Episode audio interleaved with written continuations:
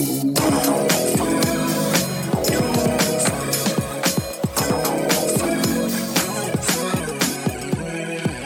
Bonjour, bonsoir à tous, c'est Mehdi Maizy et je suis très heureux de vous retrouver pour un nouvel épisode de No Fun. Du collectif suisse Super Wack Click, nous avions déjà consacré un épisode au dernier EP de Slimka. Avant cela, Dime avait été dans notre liste des rappeurs qui allaient faire l'année 2017 en compagnie de Fianso, Isha et Népal.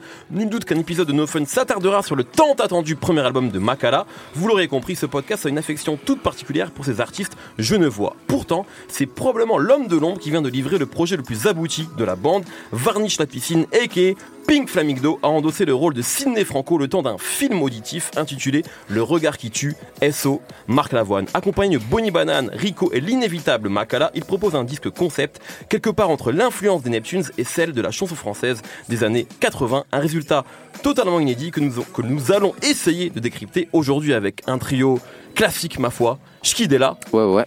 Comment ça va Trop bien. C'est ton nouveau signe de ralliement, ça? Ouais, ouais, ouais. Ouais, ouais. Ça me va. Brice Bossavi. Salut, salut. Et Aurélien Chapuis, et qui est le Capitaine Nemo. Hey, salut. Varnish la piscine, Don Fun, c'est maintenant.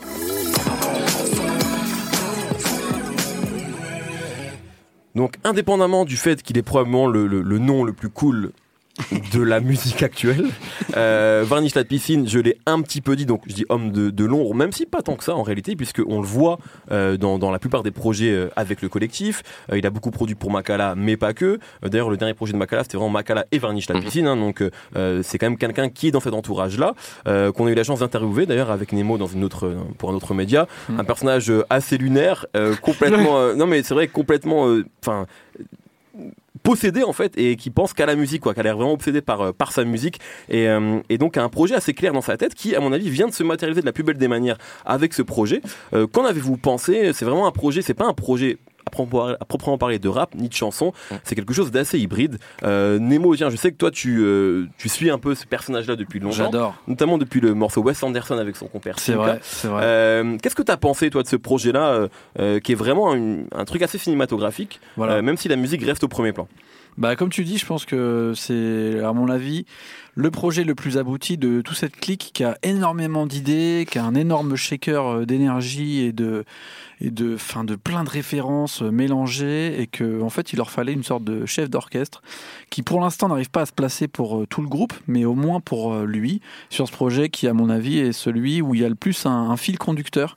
En fait, même si quasiment tout est surréel et absurde, tu as l'impression de, que, que c'est normal, en fait. Enfin, il arrive à te faire euh, comprendre des situations qui sont euh, totalement euh, bizarres, étranges, à travers euh, euh, en fait une BO de film. Pour moi, c'est ça qui est, qui est assez euh, intéressant avec Varnish, c'est que souvent il parle de l'influence en effet de Tyler, de Pharrell, ouais. voire de la chanson, mais il parle aussi souvent de BO de film. Et on le ressent souvent dans ces dans ces délires qui sont très visuels en fait et qui sont des fois euh, inexplicables autrement que par des images. Et il arrive à énormément bien retranscrire ça euh, en musique. Donc pour moi, c'est en fait c'est un mec qui fait de la musique de film. Et euh, sauf que le film il est dans ta tête, dans ta tête. Ouais, le film il n'existe pas. Toi qui, qui l'invente et en fait il invente une sorte de mélange entre un, un podcast qui te raconte une histoire avec euh, finalement euh, des petits bruitages, des petits trucs euh, qui te permettent de genre non je rigole, tu sais avec des phases où carrément c'est des blagues. En fait c'est des choses qui ont déjà été touchées du doigt par pas mal de gens dans la même dans la scène française, y compris dans la scène électronique, mais qui souvent manquaient d'humour. Et lui en fait le truc qui est incroyable, c'est que t'as l'impression dans un film de, de Jacques Tati tout le temps, c'est-à-dire que des fois même quand il n'y a pas d'action ou que la musique est un petit peu répétitive ou cheap ou comment dire euh, surannée, enfin je sais j'arrive plus à dire ce que je voulais dire, mais en gros ça fait euh, comme Pharrell Williams, c'est-à-dire qu'il reprend vraiment des grosses ficelles euh, années 80 qui peuvent paraître genre ringos mais lui il les rend en fait euh, euh, différentes. cool fun, quoi. ouais voilà mm. avec une autre façon de voir le truc. C'est en gros c'est euh, Sinatra qui est dans Las Vegas Parano euh, qui a mis ses, ses chaussons crocodiles et puis tout d'un coup il se dit tiens je vais jouer au piano tu vois. Et puis il y a tout qui vient en tête. L'humour c'est important parce que tu vois c'est pas de l'humour tu vois quand j'écoute cette gecko je rigole mais ouais. c'est de l'humour évident genre potache un petit peu. c'est pas de l'humour de stand-up en fait. ouais et même c'est même l'humour c'est comme dans certains films en fait euh, je sais pas de Woody Allen ou même de Larry David pour une référence qu'on voilà qu'on a tous les deux. Euh... tu sais tu sais pas vraiment c'est pas hilarant non. Mais par contre mais c'est vraiment drôle quasiment tout le long en fait. C'est fun c'est décalé a... en fait. Ouais, c'est une décalé. sorte de personnage qui est toujours en retrait et qui à mon avis est vraiment dans le cinéma des années fin 80, début 90, où il y avait énormément de choses qui étaient mi-policier, mi-science-fiction, Mhm. et où on savait pas trop où on se plaçait. Quoi. La grosse Mhm. influence, c'est David Lynch, Twin Peaks, je pense, Ouais. où tu regardes des épisodes entiers, tu comprends rien à ce qui se passe, mais tu trouves ça génial. Et moi, il y avait une autre série dans le même genre qui s'appelait White Pines, qui était un projet de Oliver Stone, euh, qui se passe dans le Los Angeles de 2007, alors qu'on, que ça tourne en 1993. Et t'as des trucs mélangés de complots, de, d'extraterrestres qui débarquent et qui veulent tuer des gens, et en même temps, euh, c'est à moitié euh, érotico, euh, politique, on comprend rien en fait. Mais tu suis le truc et t'es content, t'as l'impression qu'il se passe énormément de choses. Euh, pareil chez les mecs comme Cronenberg, je pense que c'est ça en fait le fil conducteur à tirer de, des- énergies de Varnish Mmh. la piscine. Et ce côté où t'as l'impression que t'es toujours sous gaz hilarant, c'est-à-dire que tu, tu flottes, tu flottes dans l'air, il y a rien qui se passe. Le mec il parle quand même de meurtres, de gens qui tuent avec des yeux, euh, de journalistes qui essayent d'enquêter en anglais alors que les autres, on a l'impression d'être à moitié dans un épisode de- d'OSS 117. Tout en restant rap Parodique. quand même, il y a Ouais, parfois y a quand même une sémantique très rap, c'est-à-dire que Ouais. c'est pas tout. C'est quand il dit euh, nique ta race et tu crois que j'envoie Mm. des prods. Ouais. J'adore cette phase en fait, alors mais elle a rien à voir avec le reste du projet. À un moment Et il le dit aussi. il le dit, il dit de toute façon c'est mon instru, je fais ce que Je ce veux. que je tu vois. veux. Et c'est vrai que c'est met à complètement. rapper alors ouais. que tu sais, mais qu'est-ce que tu fous là? Pourquoi tu en fait c'est ce truc euh, de casser le, le quatrième mur en fait euh, d'aller finalement toucher un peu à tout en même temps qui réussit super bien en fait parce que tout paraît hyper naturel alors que il passe quand même plein de, plein de styles musicaux différents Mm. des fois ça passe Ouais. dans les trucs un peu bossa nova dans Mm. les trucs un peu funk tu, tu reconnais les influences mais plus ça va et plus je trouve qu'il s'en affranchit qu'il invente vraiment son truc t'as l'impression ça y est c'est du varnish et il y a surtout la connexion avec Bonnie qui pour moi Voilà. est super cool souvent Bonnie moi elle m'en- elle m'en- elle m'ennuie un peu euh, ça dépend dans quel euh, carcan on la met. Et là, dans ce truc un peu surréel où elle, c'est pareil, on comprend rien des fois à ce qu'elle raconte dans les idées, le personnage Ouais, ouais, qu'elle est. En fait, je trouve que ça, co- ça correspond totalement. Et je pense qu'il y a une vraie histoire d'amour. D'ailleurs, elle est sur la pochette. Euh, je pense que vraiment, il une histoire d'amour entre euh, Bonnie Banane musicale, tu vois, Ouais, entre bien Bonnie sûr. Banane et Varnish la piscine, euh, qui, euh, qui pour le coup est une des meilleures propositions euh, euh, nouvelles, en tout cas, dans la musique en français, euh, que moi je trouve euh, hyper intéressant. C'est intéressant, puis c'est vrai que Bonnie Man, il y a, on- et là je vais donner la parole à Chill parce que je sais qu'il aime, il aime plutôt cet artiste, et même tu me disais que tu, pour toi elle a même influencé pas mal de, de nouvelles chanteuses. C'est vrai qu'on a peut-être parfois à tort vu la catégoriser genre R&B, euh, à un moment, comme on peut catégoriser Varnish Rap, et en fait c'est peut-être là où les deux se retrouvent sur ce projet un peu hybride qui est pas vraiment rap, qui est pas vraiment R&B, qui est pas vraiment chanson, Mhm. et en fait c'est- moi j'aurais, je les aurais forcément, pas forcément mis ensemble sur le papier, Mais pourtant, ça que marche. leur combinaison Ah, a complètement du sens. Même qu'en fait, quand tu y réfléchis, tu te dis, enfin, tu t'as l'impression que c'est genre deux paumés qui se sont retrouvés. Sais, comme dans les films, justement, Bah, tu sais, ouais. quand t'as deux personnages un Mm. petit peu désaxés Mm. et, et ils se trouvent, en fait, parce que juste ça colle entre eux. Et Ouais, c'est un même- peu ce qui se passe sur ce Ouais, projet-là. au-delà de paumer, moi, ce que, ce que je trouve super euh, beau et agréable dans cet album, c'est qu'on dirait juste deux enfants, en fait. Et euh, l'album, il est beau parce que dans cette, dans cette légèreté et dans cet humour qu'il y a, t'as l'impression, euh, on dirait c'est un album que tu t'as fait quand t'as 8 ans. Et euh, juste, tu te tapes un délire avec ton pote. Et euh, je sais pas, même sur les. Dans, la, dans le track listing, euh, le premier morceau, là, Somewhere in Monaco, Somewhere in Monaco, il y a que deux points de suspension au lieu qu'il y en ait Mm. trois. Ça pourrait être plus carré, mais c'est c'est un peu euh, enfantin. Mm. Et euh, Même le prénom hein, de Gabriel, enfin de Gabriel Gabriel, Solis. Solis, Solis, c'est euh, Gabriel Solis dans Desperados. Ouais, même les- tout, le, tout le fil de l'histoire, parce que du coup, c'est un, c'est un, projet intéressant qu'il faut écouter Ouais. du début à la fin. Il y a une histoire euh, avec euh, une résolution qu'on va pas spoiler, parce que Non. moi, moi, perso, j'ai trouvé ça vraiment hilarant. Ouais, J'étais mort de rire. Bon, ça a déjà été vu quand même. euh, Ouais, mais dans, dans ce cadre-là, ça a jamais été vu dans un, un projet un peu euh, rap. Moi, je m'y attendais pas en fait à ce qu'il y ait bah une oui. blague qui tienne du début à la fin et qu'il y ait une, euh, une conclusion qui est hyper débile. Le, Mais le qui est morceau drôle. au paradis est génial. Enfin, Le, le morceau? Au paradis. au par- Attends, c'est lequel ce morceau-là? Bah, c'est. euh, ce morceau n'existe pas. Daft Ouais. Punk? Ah oui, Daft Punk Ah. interlude. oui, Ah, Ah, ouais. le morceau qui se passe Qui se au passe paradis. au paradis. passe au paradis, Oui, d'accord, on parle d'un de- film euh, musical. enfin, Ouais, ouais, ok. Il est nerveux aujourd'hui, Brice. hein. Bah, tranquille. hein. Non, mais non. C'est Bordeaux. Elle apporte quelque chose, euh, Bonnie, de. J'aime beaucoup la- l'aspect interprétation en fait qu'il y a de, Lâchez-moi. que, que elle apporte. Lâchez-moi. surtout. De quoi? J'imite Bonnie Banane. Parce que vous parler à votre pote un peu là. Mais Nemo, tiens ton fils. Je comprends Oui, plus rien. Laissez finir, Schkid.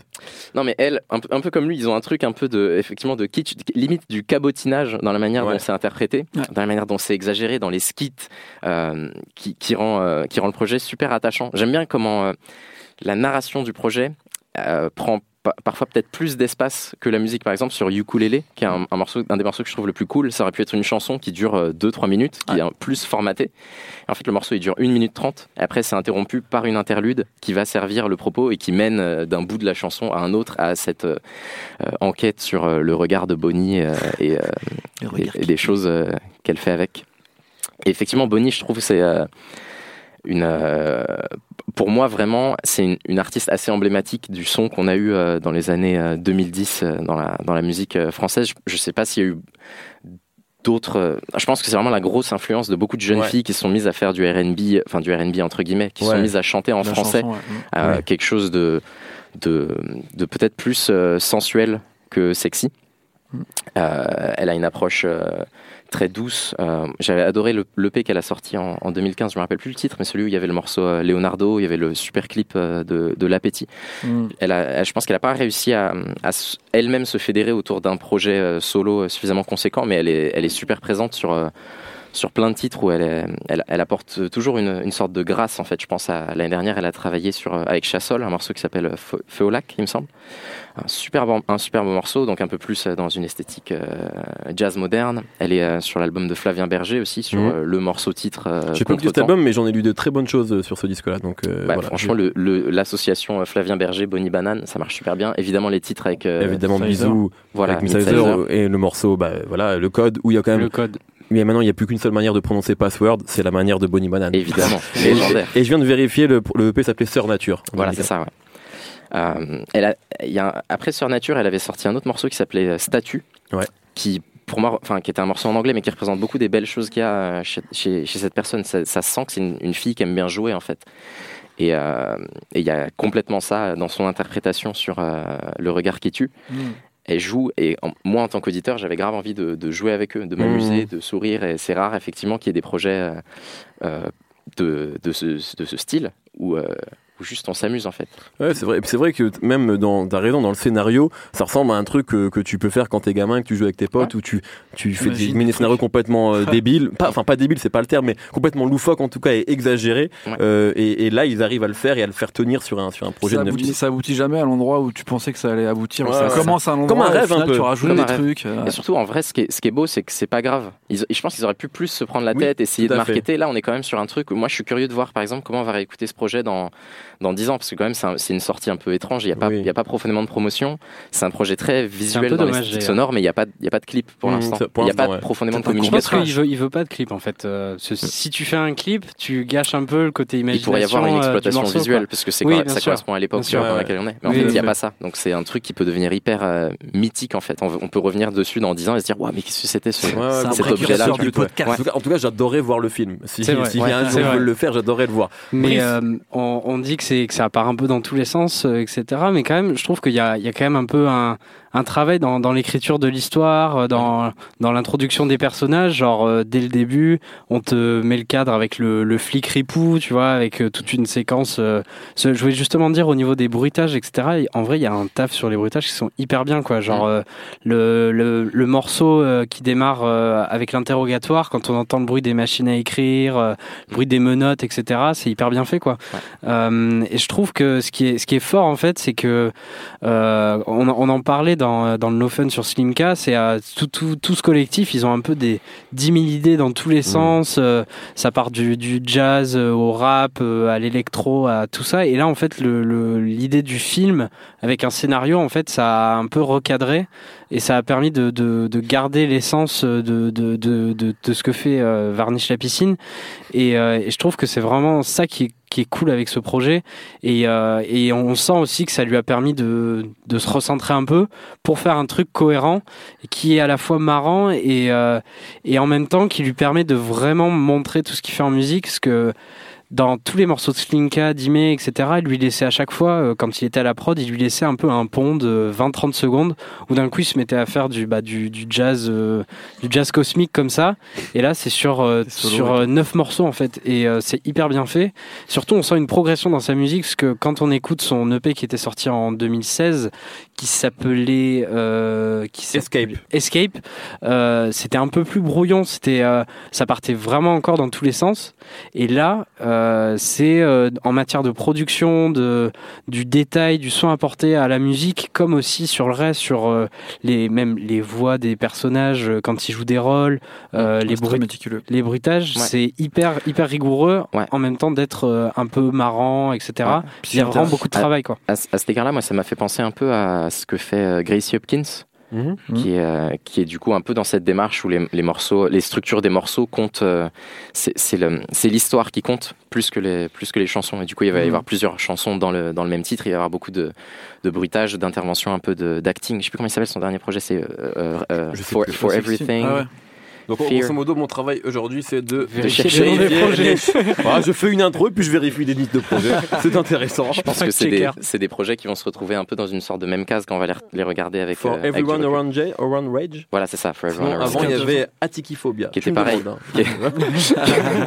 c'est pareil, c'était construit autour de voilà cette idée de, de narration un peu Ouais, nanana, C'est euh, ça qui est intéressant. court métrage. Ouais. Et C'est- c'est, je pense que c'est la même chose, mais en, Gracie Hopkins c'est quand même très, c'est sérieux.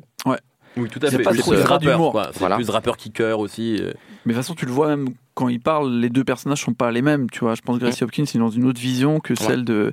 Et moi, c'est ça que j'aime bien par- avec ces deux personnages, euh, par exemple, c'est Mhm. que ils vont quand même à contre-courant de ce qu'on nous montre maintenant comme projet artistique du fait du streaming, où finalement le but c'est de faire euh, 25 morceaux, des fois 6 fois les mêmes, pour avoir le plus de streaming possible. Là, on est à l'inverse de cette euh, théorie-là.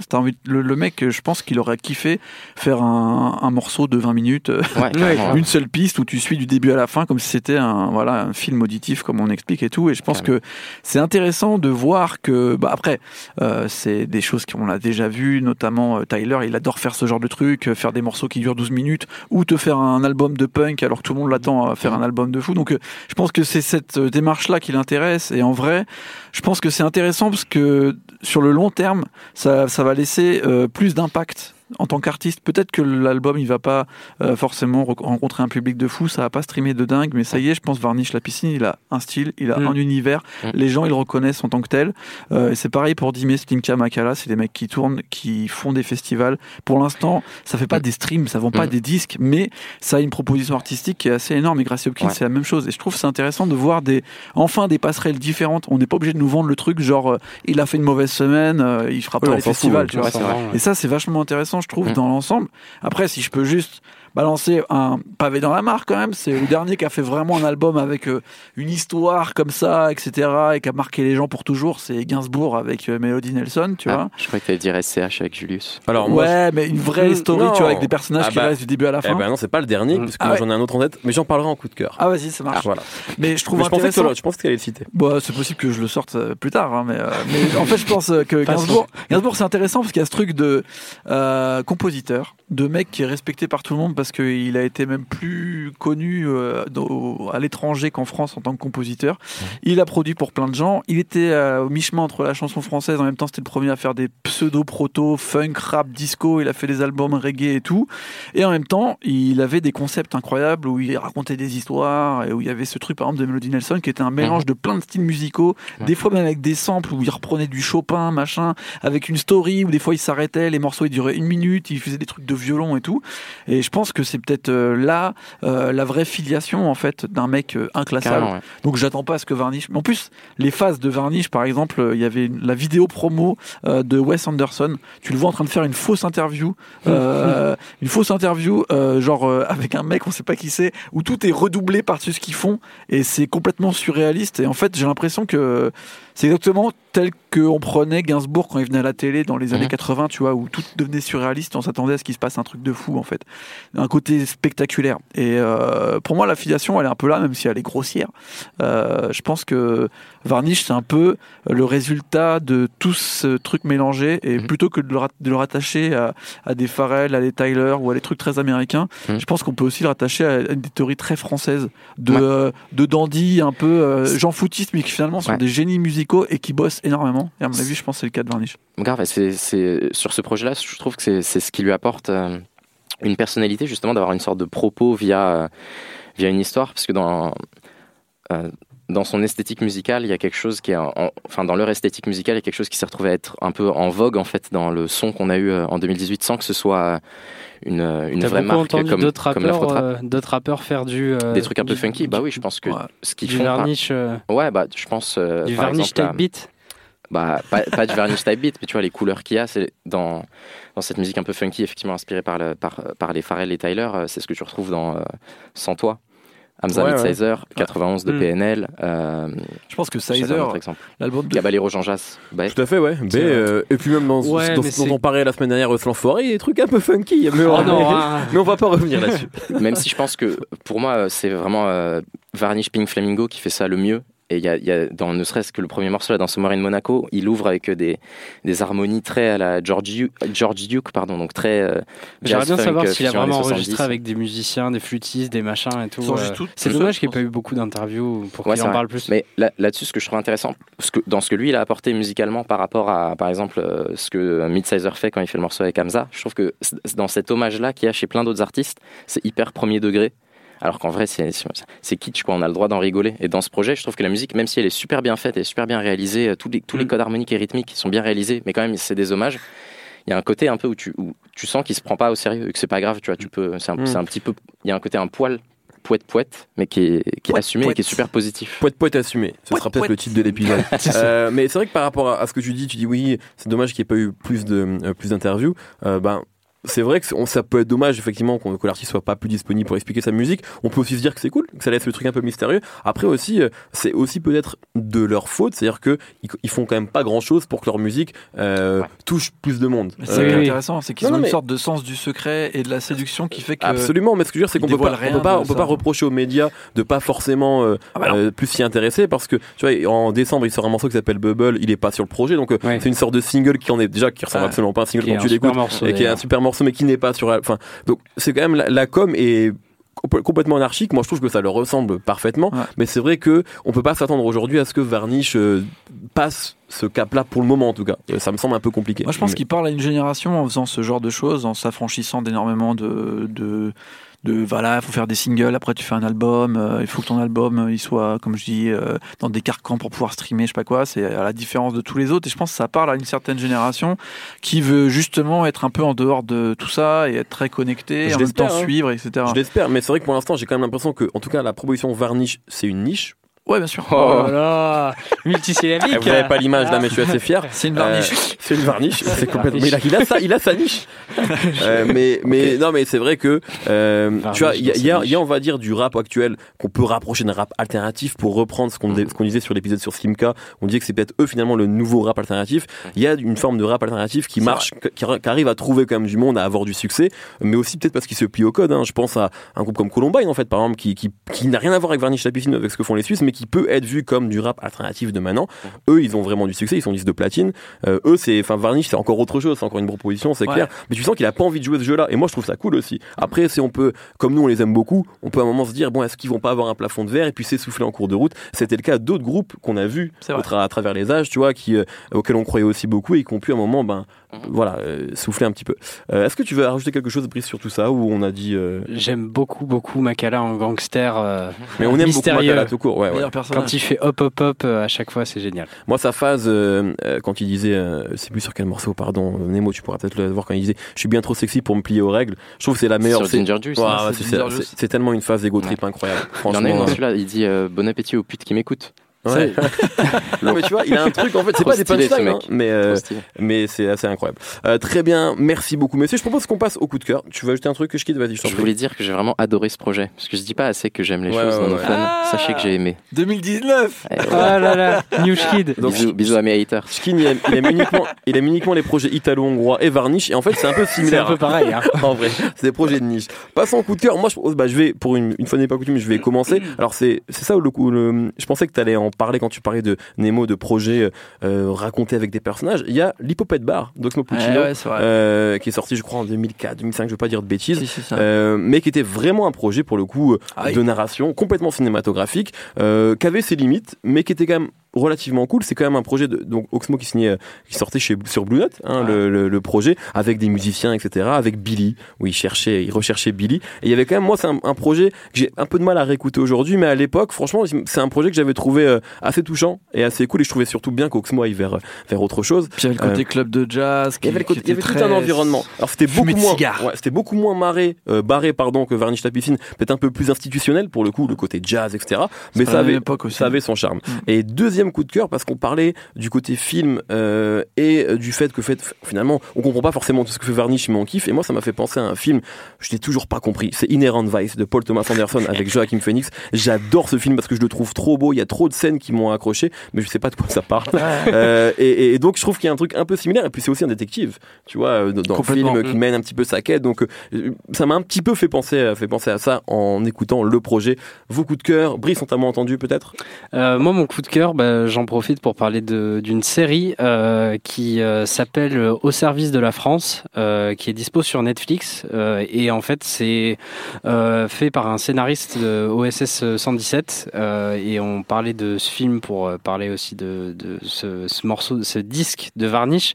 Bah, c'est un peu pareil, c'est en fait une, une parodie des services secrets français dans les années 60. Ils sont tous fans du général de Gaulle et ils font des pots à 17h. et c'est extrêmement drôle au service de la France. Très bien. Schkid Alors, je vais, je vais recommander un artiste qui fait du rap français. Parce que je le fais, je fais jamais dans cette émission. J'ai écouté un truc en français qui m'a plu, qui n'a rien à oh. voir avec Varnish, hein, c'est juste des gens qui rappent en français. Super étrange. Ça s'appelle, c'est un mec qui s'appelle Squeegee, un morceau qui s'appelle Doudou. C'est très mignon. Voilà, il faut ouais, très bien. ce que j'aime bien. Bah, c'est très bien. Nemo Bon, vu qu'il a fait un truc très court, j'ai plein de coups de cœur parce que ça m'a fait penser à plein de choses. Je vais les faire très rapidement. Euh, en chanson française, il y a un groupe qui s'appelle Mikado. Si vous avez jamais écouté ce truc, ça des années 80. Ils ont un album qui s'appelle Naufrage en hiver. J'ai l'impression que c'est Varnish et Bonnie Banane qui chantent ensemble. Très et dans les clips, on a l'impression qu'il se passe énormément de choses. C'est trop beau.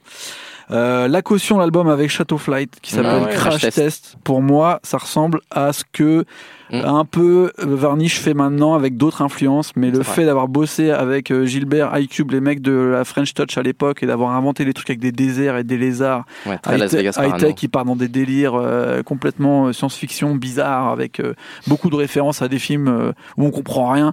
Je pense que ça peut être une filiation aussi mm. assez intéressante. Sorti la même année que l'Hippopète Bar d'ailleurs, je crois. Ouais, c'est possible, ouais, 2004. C'est cette même époque en 2002. c'est clair. Ah, je sais plus. Ah bon 2006 on nous dit. Non, on je crois pas. Il y a un euh, Portugais qui dit 2006. c'est pas crash test en tout cas. Il s'est infiltré dans le studio. Et pour finir, euh, le côté un peu euh, morceau qui ne s'arrête jamais avec énormément de, de, de, de de variations.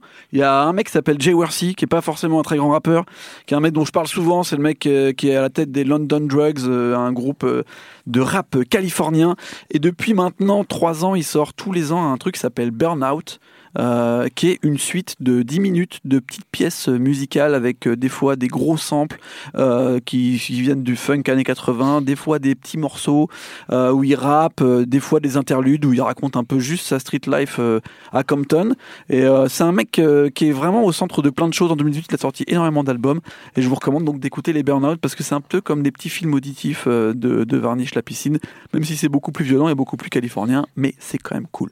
Très bien, merci beaucoup, merci Schkid, merci Brice, merci Nemo, merci Solène à la technique et à la réalisation de cette émission. On se retrouve tous les vendredis sur binge.audio. Passez une bonne semaine.